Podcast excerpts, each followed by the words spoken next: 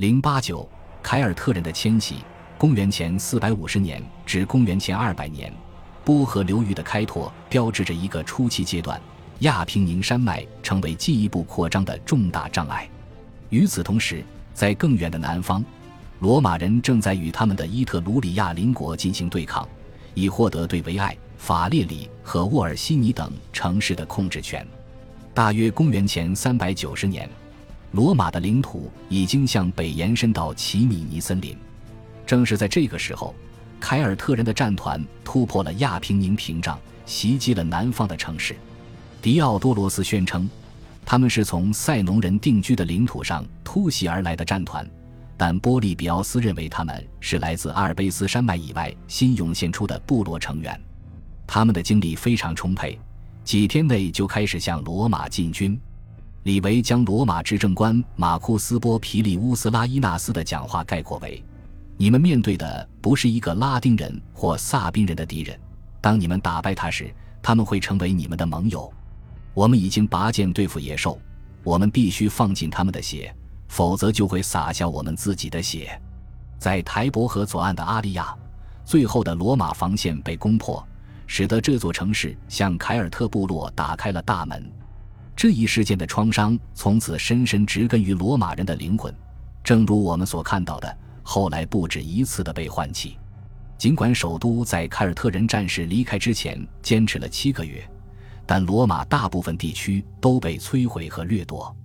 在接下来的六十年里，凯尔特人的突袭队活跃在意大利半岛，其中一些人可能来自亚平宁山脉以北的大本营，只是为了进行一次暂时的突袭，带着掠夺品返回家园；而另一些人则充当雇佣兵，受雇于南方暴君。但是到了公元前四世纪三十年代，突袭完全停止了。在公元前三百三十二年至公元前三百三十一年，罗马人与塞农人缔结了一项条约。对于塞农人来说，公元前三世纪是一个撤退的时期，罗马逐步将其势力向北扩展到整个波河流域。约公元前二百九十五年，在森提乌姆发生了第一次重要的对抗。当时，苏布雷人和博伊人向他们的北方亲属求援。在公元前225年的泰拉蒙战役之后，凯尔特人定居的大片领土被罗马人霸占。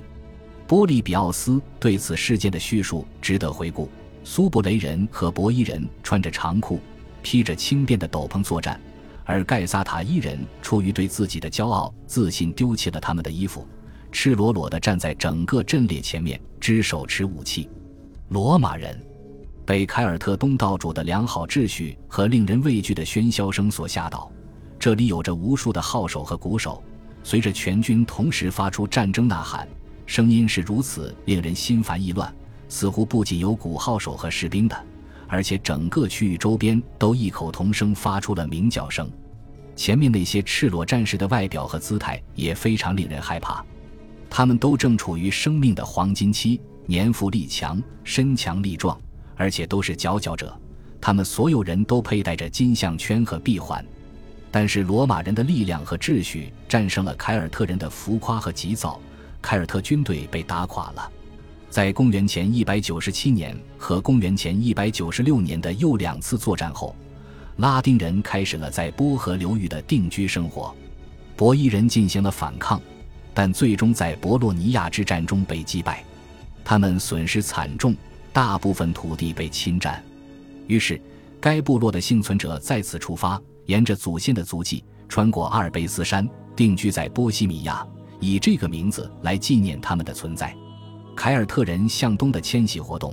同样可以在考古记录和古典历史学家的著作中找到。他们最初的活动似乎是沿着多瑙河展开的。在公元前五世纪末和公元前四世纪初，呈扇形散开，进入匈牙利东部的外多瑙河地区。到公元前四世纪初，在卡尔巴阡山脉和特兰西瓦尼亚山脉的弧线范围内建立了大量的聚落。大约公元前三百六十年之后，可能是从他们在外多瑙河地区的家园向南进入伊利里亚的突袭行动开始展开，造成了当地部落的混乱。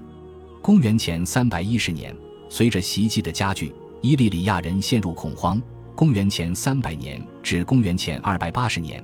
进攻扩展至保加利亚，穿过铁门峡谷，进入多瑙河下游流域以及瓦拉几亚平原。整个这一时期，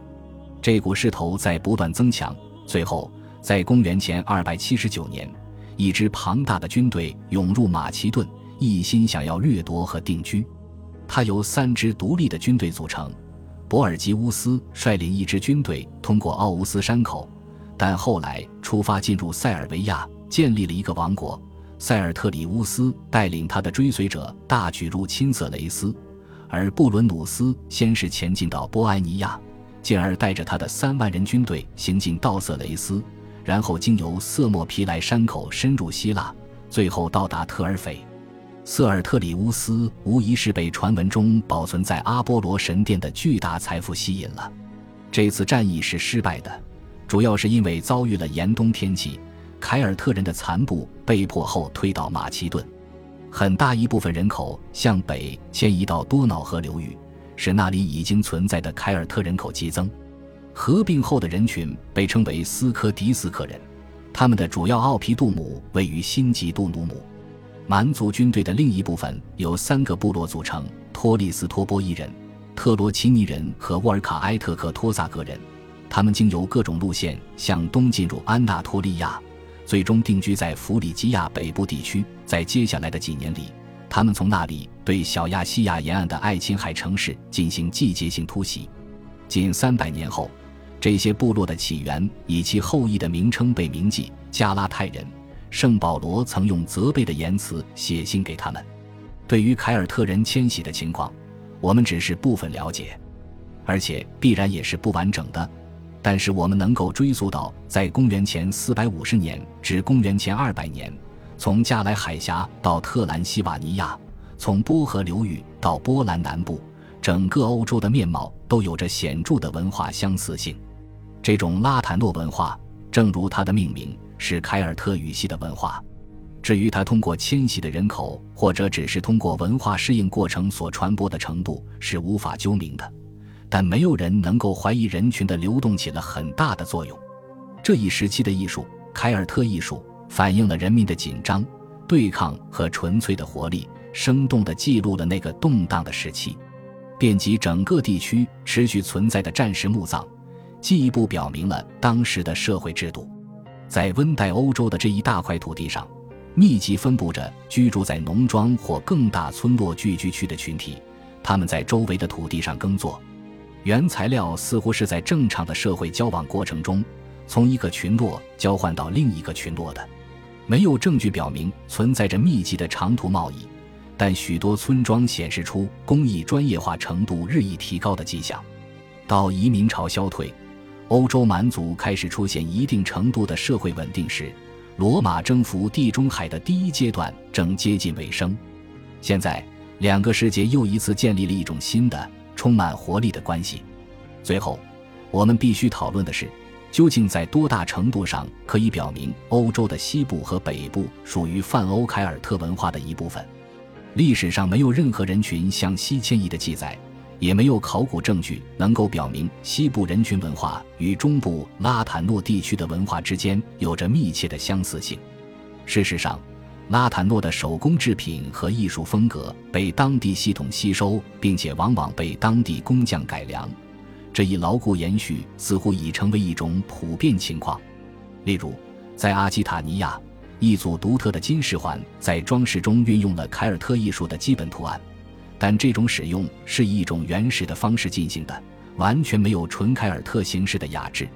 再往北，布列塔尼文化既保留了它的高度个性化的特点，同时也采用了凯尔特人的设计，这很可能是从金属制品中学到的，以适应当地制作的精美陶器组合。阿摩利克半岛的陶器连同其他元素，譬如可能用于储存的地下教学，以及一系列精心制作的石碑。有助于将布列塔尼的文化和社会与法国其他地区明确区分开来。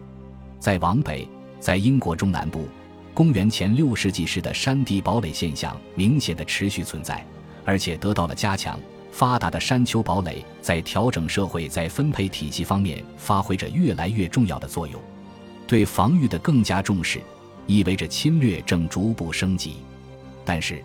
至于这一狭隘连续性之上的，是从欧洲大陆进口的一系列拉坦诺金属制品，其数量足以激发当地工匠开发出具有他们自己的娴熟工艺且能高度表现其思想的造型。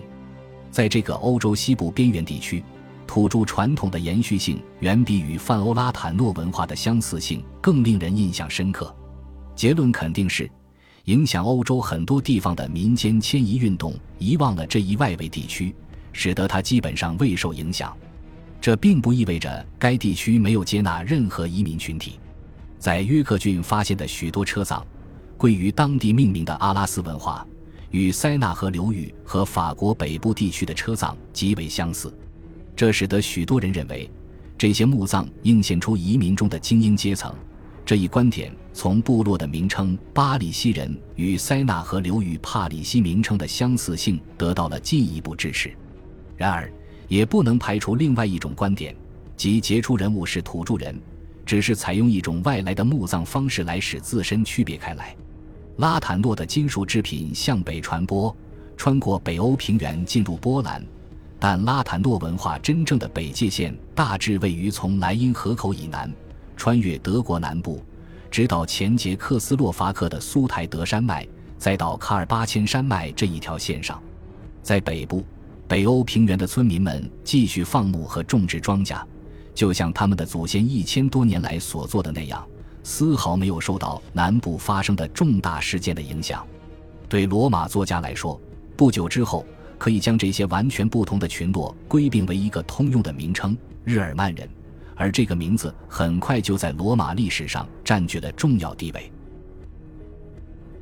本集播放完毕，感谢您的收听，喜欢请订阅加关注，主页有更多精彩内容。